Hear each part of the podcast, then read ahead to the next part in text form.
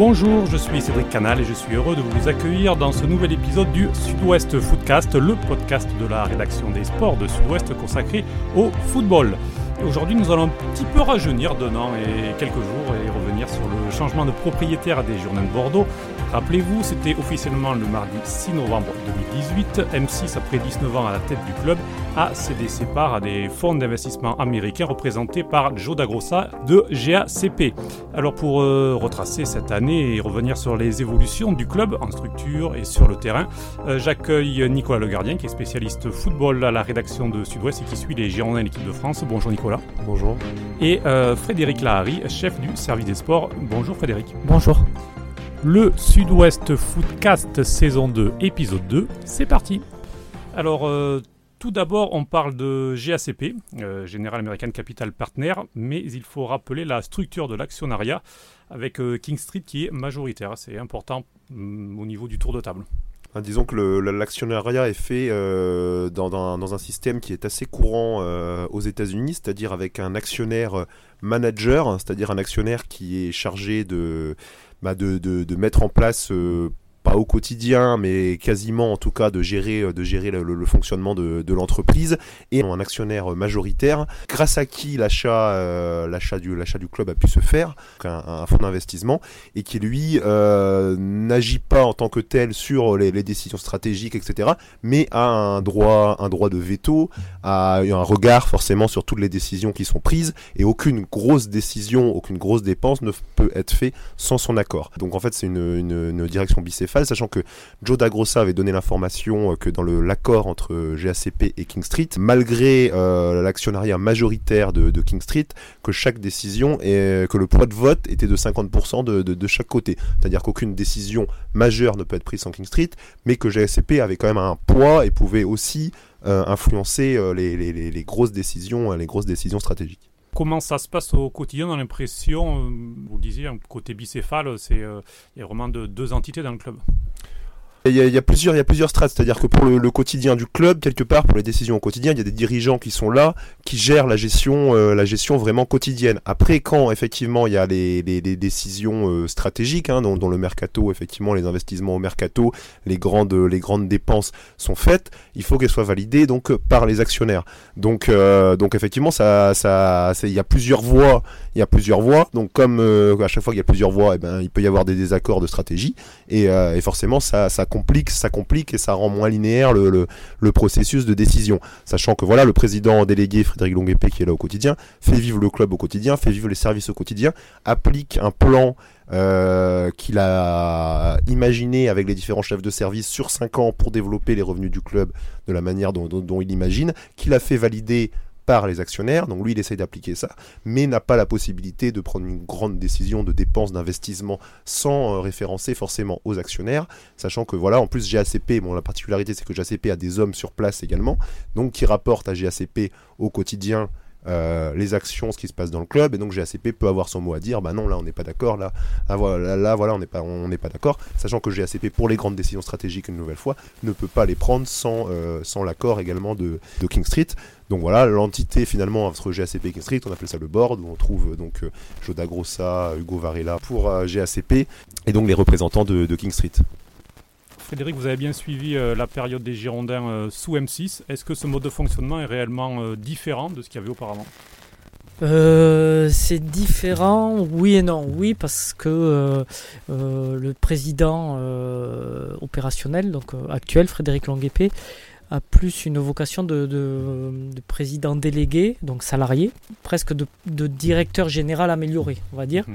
Tandis qu'auparavant, c'était donc Jean-Louis Triaud qui, euh, lui, prenait des décisions, enfin, qui proposait des décisions qu'il, qu'il faisait valider par M six. La, la voix du club était mieux identifiée. Il y avait Jean-Louis Triaud, euh, vraiment, qui, qui, qui était le, le visage et la voix du club, et, euh, et un actionnaire, qui était M six.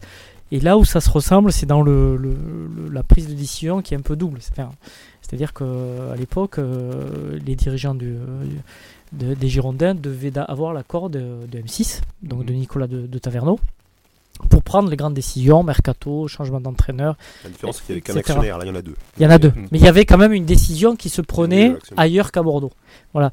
Et c'était pas d'ailleurs, déjà à l'époque, c'était pas l'idéal parce que euh, des fois, y a, ça retardait la prise de décision, ça, il y avait pouvait y avoir des, des désaccords, mais euh, c'était quand même, euh, c'était quand même plus, plus identifiable, on va dire, enfin vu de l'extérieur. Et il y a peut-être eu la parenthèse Stéphane Martin qui a un petit peu fait le lien entre les, les deux méthodes, puisque lui était également un président, pour le coup, euh, euh, salarié du club. Oui, il était président, euh, il était un peu précurseur de, de ce qu'est Frédéric Longuépé, c'est-à-dire qu'il était président euh, délégué, donc salarié. Jean-Louis Triaud, à l'époque, était donc bénévole, mm-hmm. ce qui avait ses avantages et ses, on- ses inconvénients. Peut-être plus, d'in- plus d'indépendance vis-à-vis euh, des actionnaires, puisque ce n'étaient pas ses employeurs, mais aussi euh, des inconvénients, parce que le, euh, maintenant, le président euh, délégué ou salarié a des objectifs qui sont bien précis et bien, euh, voilà, qui, qui, qui peuvent, il est redevable de, de certains objectifs, et euh, l'actionnaire peut lui, lui demander des, des comptes à rendre bien précis, puisque c'est un employé. Alors euh, justement, Nicolas, depuis un an, Frédéric Longuépé a mis pas mal de choses en place. Alors il s'exprime peu pour, euh, pour parler de son bilan. Est-ce qu'on peut un petit peu euh, ben, retracer euh, les grandes lignes de, de ce qu'il a mis en place ? Disons qu'ils ont, avec lui, donc déjà il a, la première chose c'est qu'il a restructuré le club, puisque c'est lui qui finalement a piloté, donc toujours pareil, hein, sous le contrôle entre guillemets de, de, de, de G A C P et de King Street, c'est lui qui a piloté quand même la restructuration administrative du club, c'est-à-dire euh, la modification de, de, de, des différents services, le, recru, le, le recrutement de, de nouvelles personnes, le départ aussi, euh, qui s'est pas toujours bien passé, de, de, de, certains, euh, de certains salariés du club. Donc c'est déjà c'est lui qui a piloté tout ça. C'est lui donc qui a mis en place le plan qui est censé donc euh, bah, dégager de nouvelles recettes donc euh, sur les plans de, du, de des hospitalités, de la billetterie, du marketing, du sponsoring.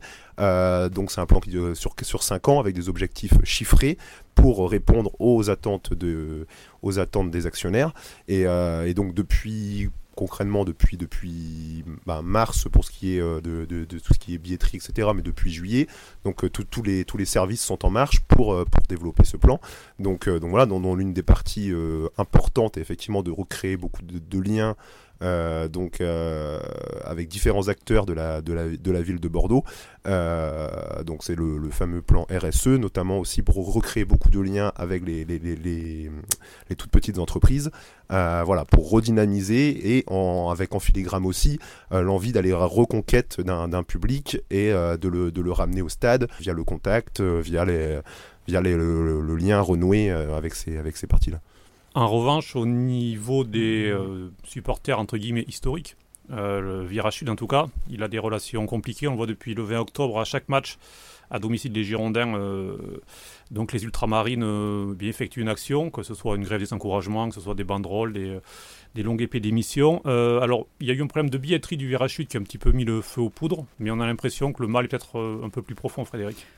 Oui, c'est ce qui a mis le feu aux poudres, c'est euh, il y a un désaccord entre les ultras et la direction sur la, la stratégie de remplissage du stade. Je dis bien la stratégie de remplissage du stade, pas sur le fait de, de remplir le stade. Je pense que les, et j'en suis même sûr, les ultras ne sont pas opposés à ce que le stade soit plein, bien au contraire, mais euh, ils ne sont pas d'accord sur la manière de, de le remplir, et notamment ils soupçonnent euh, la nouvelle direction de euh, vouloir euh, comment dire un peu minimiser, ou de vouloir éparpiller un peu le, le, le, les, les fans, enfin les supporters dans tout le stade, qui est que ça, que ça, un peu d'édulcorer, on va dire, le, le, le, le Virage Sud. Ça c'est, c'est, ce qui, c'est ce que les ultras soupçonnent. Euh, de l'autre côté, il y a une stratégie qui est mise en place en disant si on veut remplir le stade à Bordeaux, euh, où, la, où la base de supporters n'est pas non plus de, de quarante-deux mille pour chaque match, euh, la stratégie ben, c'est de, d'aller chercher d'autres publics que les, les, les passionnés, que les aficionados, euh, que sont notamment les ultras, et donc d'aller chercher des gens qui sont pas forcément, dont l'intérêt premier n'est pas forcément euh, le résultat sportif sur le terrain, qui sont pas forcément des fans absolus de foot, mais qui ont envie simplement d'aller passer un bon moment au stade, euh, dans une bonne ambiance. Donc il y a deux, deux stratégies, deux mondes assez différents qui se confrontent euh, assez, assez frontalement, euh, donc voilà où on en est actuellement. Nicolas, vous pensez qu'une sortie de crise rapide est possible sur ce dossier-là, ou euh, ça pourrait durer, peut-être un petit peu pénaliser la saison des Girondins ? Et les dirigeants donc, ont fait un pas, euh, fait un pas en proposant une, une réunion euh, à laquelle les ultramarides sont favorables à partir du moment où les rencontrent euh, donc, les actionnaires. Aujourd'hui, le, le, la clé entre, entre les mains des actionnaires. Quelque part, c'est quelque part, quelque part à, à eux de trancher euh, et de trouver, de trouver une solution pour sortir, euh, pour sortir de cette crise. Cette réunion-là sera intéressante à suivre pour savoir un peu ce qui, ce qui va en sortir et si les actionnaires réussissent, réussissent à, à se sortir de cette crise. Oui, ben en fait, il y a une, donc la, la direction a proposé une réunion avec les actionnaires, mais les ultras ne veulent pas que Frédéric Longuépé euh, participe à cette réunion en tant que président, euh, en tant que tant qu'il a, le, il occupe le poste de président délégué. Donc là, il y a, il y a un problème de, de, effectivement, il y a un blocage sur la personne de Frédéric Longuépé.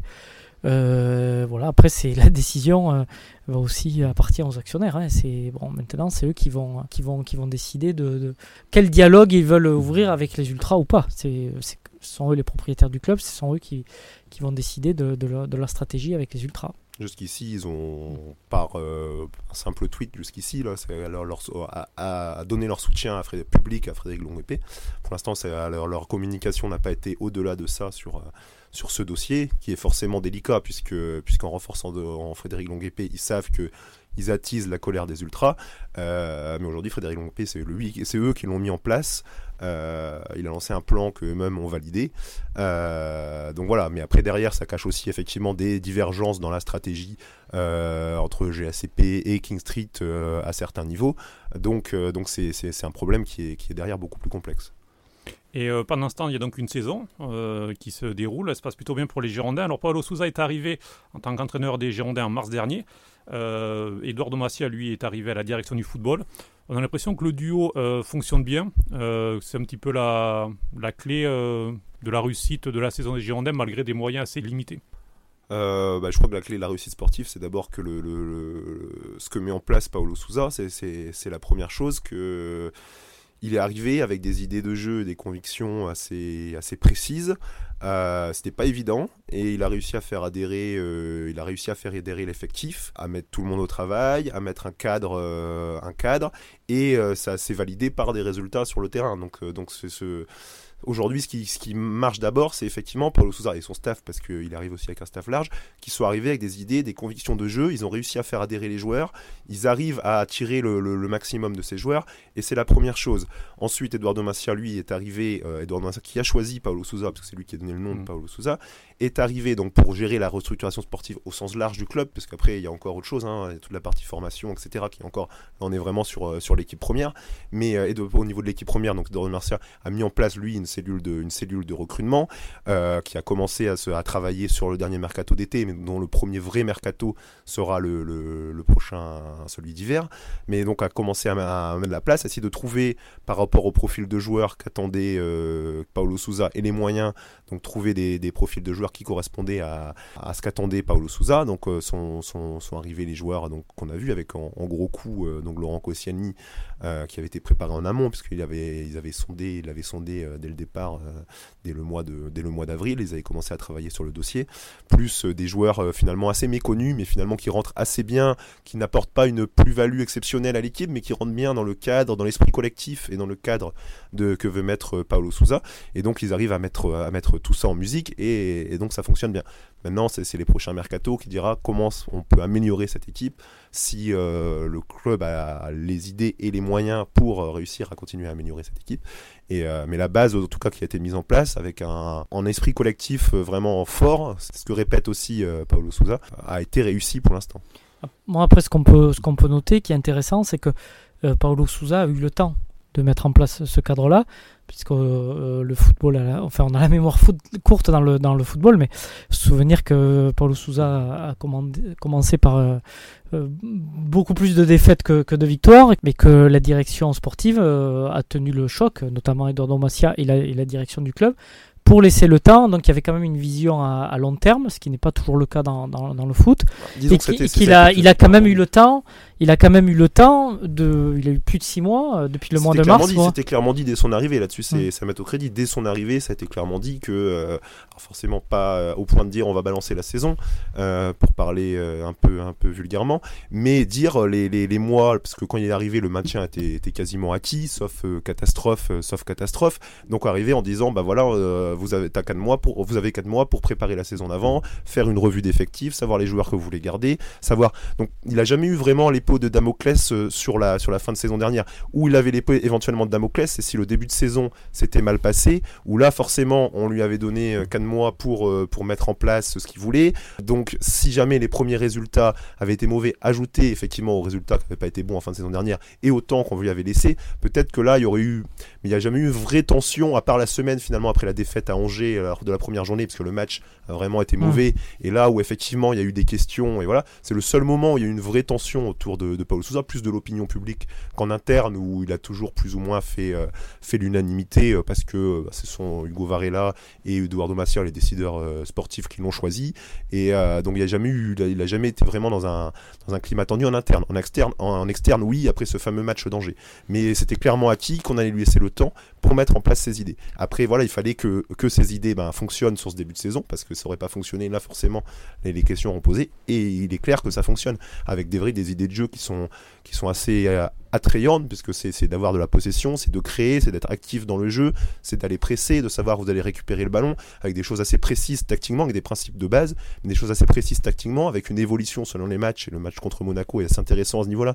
puisqu'il a su garder son système tout en, a, en s'adaptant finalement sans, sans coulissage défensif À, à, à, ce que proposait, à ce que proposait Monaco. Donc c'est, c'est, c'est, c'est vraiment intéressant, et comme c'est validé par les résultats, alors il y a eu certains matchs on peut dire qu'ils étaient un peu heureux et ça s'est pas joué à grand chose, mais en tout cas c'est validé par les résultats, avec un effectif sans, sans grande star et sans, à part Laurent Koscielny peut-être, mais sans, sans joueurs qui font la différence.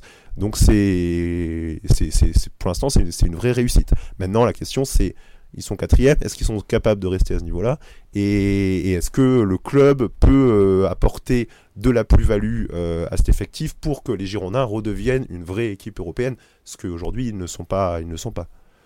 Oui, c'est tout à fait, mais bon, comme je disais, c'est quand même déjà euh, d'avoir quatre mois pour euh, installer son projet de jeu, euh, c'est quand même, c'est quand même un luxe, et c'est, et c'est très bien comme ça, euh, qu'il y a eu, qu'il y a eu de, de la continuité. Euh, après, il faut relativiser par, euh, par euh, l'homogénéité de, de la Ligue un. Il suffit de deux, trois, une petite période de, de, de mou, de deux, trois mauvais résultats et vous retombez douzième ou treizième. Et inversement, une petite, une petite enflammade de, de trois victoires et vous êtes deuxième ou troisième. Donc voilà, ça reste euh, sur un équilibre, mais on sent quand même que euh, ce que disait Nicolas, euh, que ces principes-là sont acquis, que les joueurs peuvent changer, que les principes restent, ce qui est, ce qui est quand même euh, intéressant, et qu'il y a euh, un vrai travail pour l'instant de valorisation de l'effectif effectué par euh, Paulo Sousa, qui, qui à mon avis surperforme par rapport à la, à la, à la valeur de, de son effectif euh, pour l'instant. Donc voilà. Après la question c'est, est-ce que ça peut durer, euh, est-ce que cette exigence, c'est quand même un, Euh, un, un jeu qui est exigeant, qui demande une adhésion forte. Est-ce que ça va, ça va perdurer ? Est-ce que le mercato de janvier va pas, va pas un peu euh, perturber euh, certains joueurs comme euh, ils avaient été perturbés les, les, lors des mercato, mercato précédents ? Est-ce que euh, le club va effectivement euh, encourager euh, le travail de, de Paulo Sousa en lui, en lui euh, recrutant euh, un joueur plus euh, De, de, de, qui peuvent faire la différence. Voilà, c'est les questions qu'on, qu'on, qu'on se pose, mais moi je trouve que ce, ce Paulo Sousa mériterait effectivement euh, qu'on, qu'on, qu'on, qu'on, d'avoir euh, un ou deux joueurs de, de, de qualité supérieure pour, pour, pour valider et encore euh, passer une étape supérieure à ce qu'il veut, ce qu'il veut mettre en place. Justement, ces joueurs, il les voulait euh, déjà cet été. Euh, on parlait notamment d'un milieu supplémentaire et d'un joueur offensif euh, qui ne sont pas donc arrivés. Euh, mais alors, il y a eu Youssouf Aït Bennasser qui est arrivé, mais il espérait encore un milieu plus récupérateur euh, en doublure d'Otavio, donc qui n'est pas, pas arrivé. Donc, euh, un buteur non plus qui, qui n'a pas été recruté. Doublure, pas vraiment doublure. Il espérait euh, un joueur même au-dessus d'Otavio. Oui. Euh, il espérait avoir une pointure à ce, à ce niveau-là. Et puis, Otavio, finalement, mmh. fait, euh, fait, fait très bien euh, l'affaire. Euh, est-ce que vous pensez que il va à nouveau les demander en janvier? Est-ce qu'il va les obtenir, surtout au mois de janvier, Nicolas? Bah, le discours de, d'Eduardo Macià lors de la conférence de presse de présentation de Youssouf Aït Bennasser, donc en septembre, était de dire que le club était déjà déterminé à euh, recruter un joueur offensif. Alors euh, à l'époque, il avait dit que le le, le, le profil de ce joueur offensif n'était pas encore déterminé et que ça serait cette première partie de saison qui le déterminerait, si c'était un avant-centre pur, un joueur plus euh, meneur, passeur, et cetera. Sur les derniers, euh, dernières conférences de presse de Paulo Sousa, il se dégage que lui souhaiterait plus un vrai avant-centre pur. Euh, donc c'est le souhait de la direction sportive. Après, il y a la, la réalité, euh, la réalité financière, où là, c'est les actionnaires qui ont forcément le, le, le deal entre les mains. C'est quels moyens vont avoir les Girondins pour aller chercher, euh, pour aller chercher ce, ce, ce joueur. Est-ce qu'ils sont capables de, euh, de mettre euh, dix millions d'euros sur un seul joueur, euh, ce qui n'est pas forcément évident. Est-ce qu'il va falloir faire un coup? Est-ce qu'ils vont décider de... de de miser sur un jeune à fort potentiel, euh, c'est, c'est, c'est effectivement la question qui se pose, qui se pose aujourd'hui. Oui, c'est une vraie question euh, essentielle de, de stratégie et aussi de moyens, de moyens financiers. Parce que le, l'objectif des, des Girondins, c'est de, de, d'arriver à l'équilibre hein, financier. On, pour l'instant, on en est loin, puisque la balance des, des ventes euh, l'été dernier était largement supérieure à, à celle... De, enfin, la, les ventes, le produit des ventes était largement supérieur à celui des, des, des achats. Mmh. Euh, je ne me trompe pas, c'était vingt-cinq millions, vingt, vingt-cinq millions de, d'écart entre on, les deux. Entre les deux. Euh, vingt-sept. Ouais, vingt-sept millions entre les deux. Donc, euh, est-ce que les Girondins, euh, en janvier...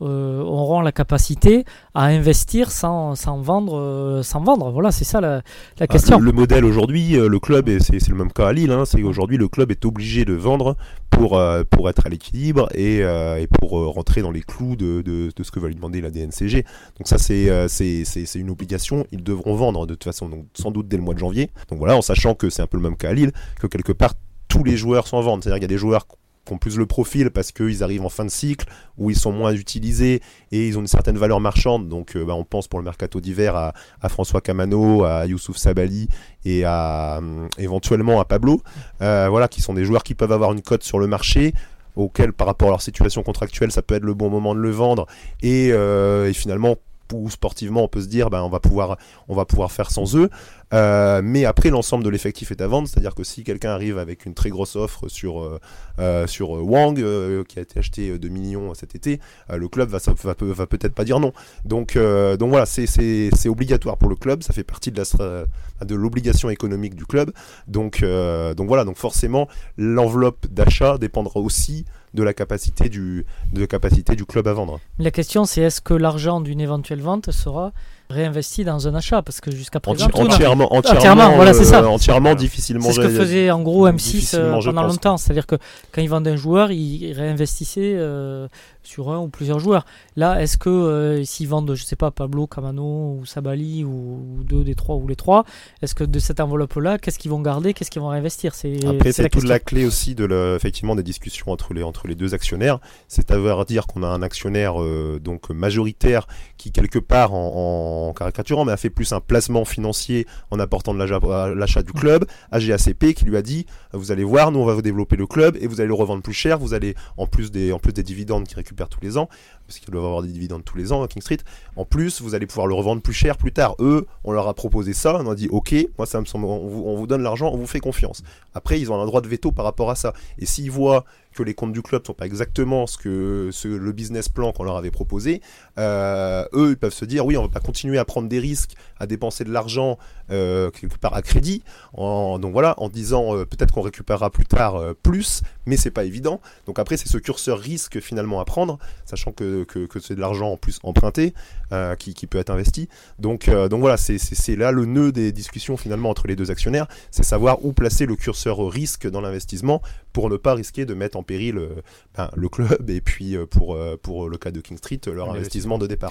Mais là on touche, on revient à la question du début, c'est la, la différence de fonctionnement entre M six et les années M six et maintenant. Là on, on le touche vraiment, c'est-à-dire que King Street fait un placement d'actionnaire, fait un placement et après à la limite ben, rendez-vous dans cinq ans et on, si on revend le club ou, ou tous les ans pour prendre les dividendes, mais à la limite le club c'est, c'est plus presque, enfin je, là je caricature vraiment, mais c'est presque plus leur problème. Alors qu'à les, à les l'époque de M six, M six était vraiment euh, plus engagés, euh, plus concernés, par oui. plus, voilà, par Nicolas de Taverneau ah, notamment. C'est leur problème plus, dans le sens où ils peuvent être inquiets quand, voilà, de, de, de, de devenir de leur investissement, ce qui, ce qui aujourd'hui est le cas. C'est aujourd'hui, ce, ils s'interrogent pour savoir quelle est la meilleure stratégie pour que, effectivement, le, le pour qu'ils se retrouvent. C'est sur leur, c'est leur problème dans la limite de, de, de la, dans la limite de du plan qui a été fixé au départ, c'est-à-dire on investit et on prend et on touche des dividendes parce que c'est un placement. Donc, comme tout placement financier, quand on place de l'argent, on a envie de, de comme n'importe qui, de, de récupérer oui. des dividendes ou des intérêts. Maintenant, la question, c'est de savoir dans, dans quelle mesure euh, G A C P va réussir à convaincre King Street de la nécessité de, de ré, d'investir un peu d'argent pour, pour dire, ben voilà, on a besoin de, de, de ce petit coup de pouce pour passer un cap euh, sportif. Et vous verrez, ce petit coup de pouce va, passer, va nous aider. Et en passant ce cap sportif, en, en se qualifiant peut-être pour une, une Ligue Europa, voire euh, on rêve une, ligue, une troisième Ligue des Champions, mais voilà, ça, ça va nous faire basculer. Et financièrement, vous allez, vous allez vraiment vous y retrouver. Voilà, c'est, c'est, c'est, là, c'est ça, ça qui se joue maintenant. Sachant que c'est même pas tant en termes d'investissement supplémentaire de King Street, parce que King Street n'a pas vocation à apporter de l'argent supplémentaire, c'est juste d'investir euh, bah, de l'argent euh, de prêt, non d'emprunt. Oui, mais de garantir, de garantir l'investissement. De, ouais. Et de, d'argent ce qui prêté, revient même. Et prendre plus de risques, effectivement, de, de, de mettre le club en difficulté si jamais, si jamais mais ça se passe pas bien. Mais c'est ce que faisait M six, il garantissait mmh, l'investissement. Euh, M six disait, bah, mmh. allez-y, vous, a, vous mettez de l'argent, mais nous on est derrière, il disait à la D N C G, mais écoutez, euh, et, et M six il faisait quand même la caution derrière la D N C G. Donc si, s'il y avait un problème, bon, ils étaient là pour garantir.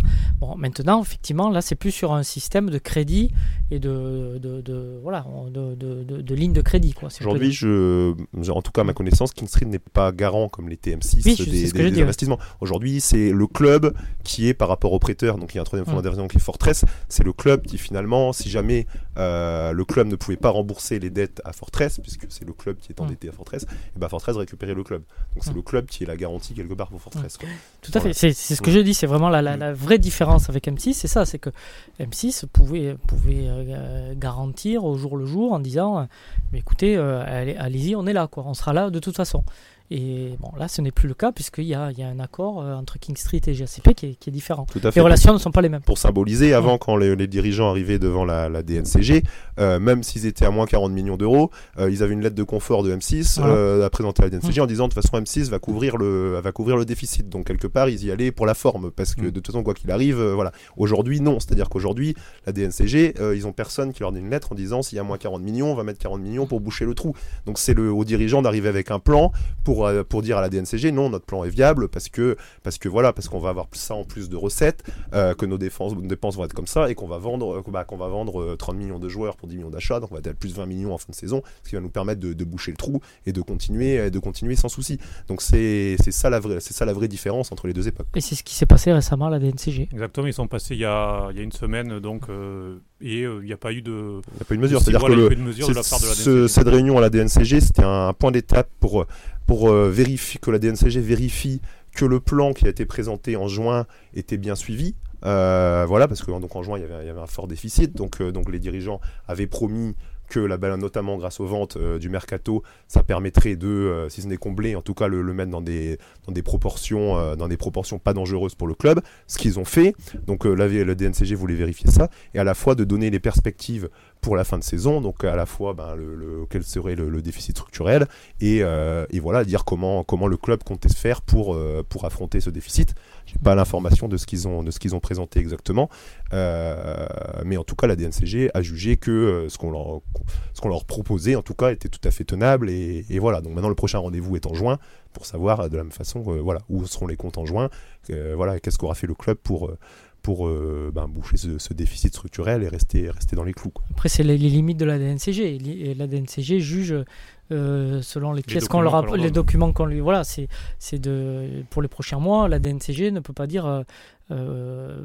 actuellement, ben non, ce que vous nous proposez dans, pour dans plusieurs mois, ce n'est pas viable. Enfin, sauf s'il y a vraiment des incohérences.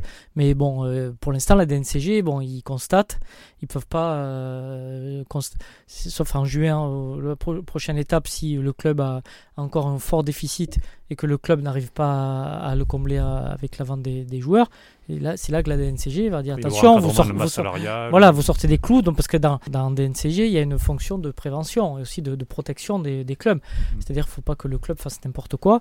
Et donc, les, les mesures de, de masse, d'encadrement de la masse salariale, c'est ça. C'est on dit attention, vous engagez euh, beaucoup d'argent que vous n'avez pas, et c'est très risqué. Donc en encadrant la masse salariale ou en refusant d'homologuer des, des contrats, euh, bon, on, on, c'est un garde-fou. Mais Lille, par exemple, euh, mmh. avait eu euh, des mesures dans ce sens euh, lorsqu'ils étaient en, je crois que c'était cent quarante millions d'euros mmh. à l'époque, euh, euh, voilà, pour pouvoir euh, un petit peu justement être euh, mis sous protection par la D N C G. Et ça s'est bien arrangé puisqu'ils sont également passés il y a, il y a quelques jours Lille, et euh, comme pour Bordeaux, il n'y a pas eu de, il n'y a pas eu de sanctions. Ouais, de... Alors euh, pour, pour en arriver là, ils ont dû quand même recapitaliser, oui. Donc il y a eu l'apport de nouveaux fonds et ils se sont qualifiés pour la Ligue des Champions. Oui, donc c'est quand même, pour eux, ça a été mmh. deux, deux moments déjà, parce que la recapitalisation a sauvé le club, et ensuite parce que elle a fait forcément la qualification en Ligue des Champions donne de l'air, ce qui serait le cas des Girondins si dans, la, dans un cas exceptionnel, parce que ça serait vraiment exceptionnel et aujourd'hui il est beaucoup trop tôt pour en parler, mais si, euh, s'ils se qualifiaient pour la Ligue des Champions la saison prochaine, forcément la, la vision de l'avenir serait complètement changée, et la vision de la saison prochaine, c'est, de l'avenir. C'est, c'est cinquante millions, cinquante millions voilà, la Ligue des Champions. En, donc, en voilà. gros aujourd'hui le club a, a budgété une, une huitième place.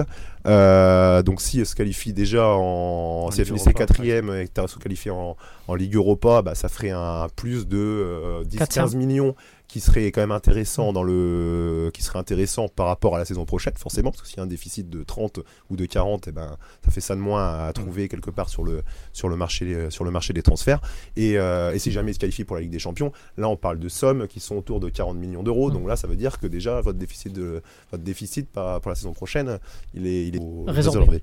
Donc, euh, donc voilà. Très bien. Euh, juste un petit mot pour finir. On l'a évoqué rapidement, mais il n'y a pas que l'équipe pro. Il y a aussi donc le centre de formation, l'équipe féminine, qui sont aussi euh, améliorées, on va dire, par la, la nouvelle direction. Il y a beaucoup de moyens qui ont été mis pour pour essayer d'améliorer tout ça. Même si pour ce qui est des jeunes, on voit que l'équipe réserve souffre en National trois.